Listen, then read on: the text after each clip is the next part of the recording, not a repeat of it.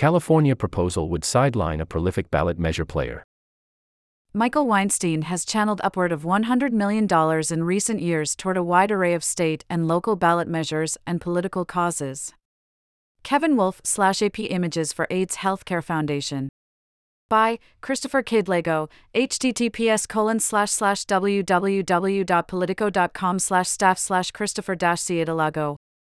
August 30th, 2023, 12:58 p.m. Eastern Daylight Time. Updated August 30th, 2023, 7:29 p.m. Eastern Daylight Time. Sacramento, California. California's trade group for landlords is preparing to spend millions on a ballot initiative to vanquish one man. The new measure, reported first by Politico, would effectively forbid AIDS Healthcare Foundation founder Michael Weinstein from using the organization's coffers to advance his political agenda through the ballot.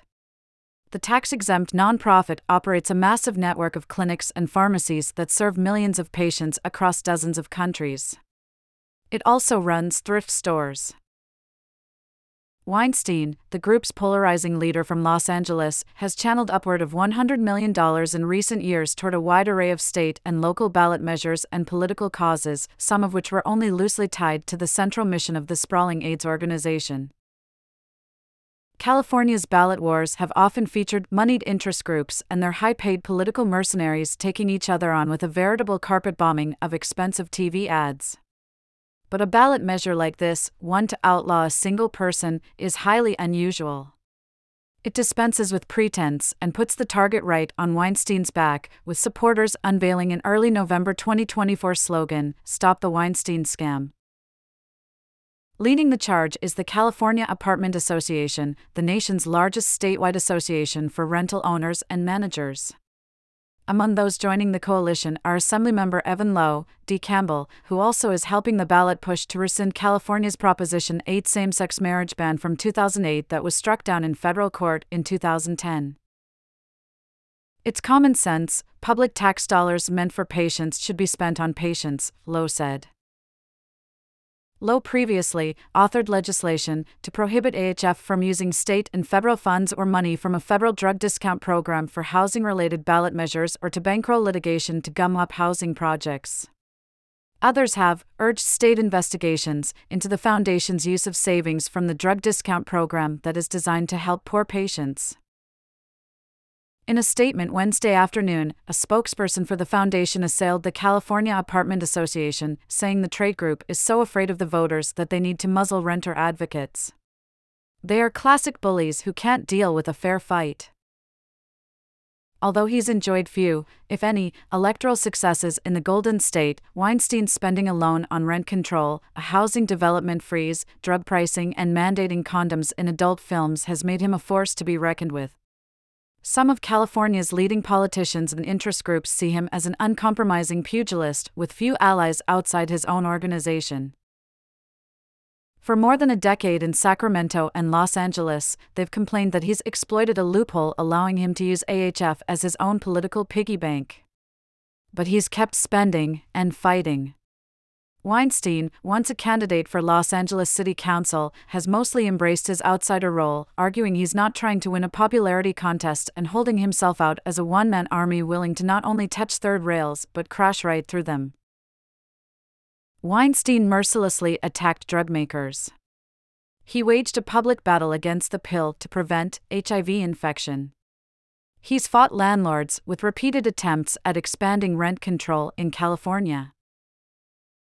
The new anti Weinstein initiative, named the Protect Patients Now Act, would target Weinstein over how he amasses the money he spends on campaigning. HF relies on the decades old federal drug discount program designed to help hospitals and other healthcare nonprofits treat low income patients. Known as 340B, it allows the organization to purchase prescriptions at a deep discount and charge public programs the standard amount. AHF has long argued that it spends 340B funds for their intended purpose and that the foundation is allowed to spend a certain percentage on political activity. Want more Politico? Download our mobile app to save stories, get notifications, and more. In iOS or Android, https colon slash slash play.google.com slash store slash app slash details question mark id equals sign com.politico.android question mark set equals sign apbg. But its spending on campaigns, a growing portfolio of property, and to bring in paid consultants such as former California Senate Pro Tem Kevin DeLeon, now a member of the Los Angeles City Council, has drawn persistent scrutiny. The new ballot measure is highly targeted. Specifically, it would apply only to drug program participants that have spent more than $100 million on issues other than direct patient care and have 500 or more health and safety violations on their low income properties. Politico could find no other organizations that match that criteria. The measure would require AHF to spend 98% of its taxpayer generated revenues on direct patient care. It also would seek to prevent the group from overcharging government agencies for prescription drugs. If AHF violated the new law, the state could strip its nonprofit status and make the organization ineligible for taxpayer dollars. Proponents say their internal polling on the measure conducted in July by FM3 Research found a solid majority supporting the proposal, with a quarter opposed at the onset.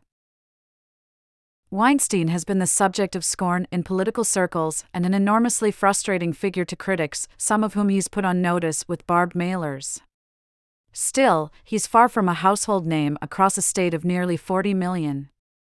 In April, Politico was the first to report that he'd taken the unusual step of paying $2 per signature for a letter to Governor Gavin Newsom that demanded he do more to help lower the cost of housing and urged him to at least stay neutral on AHF's rent control measure.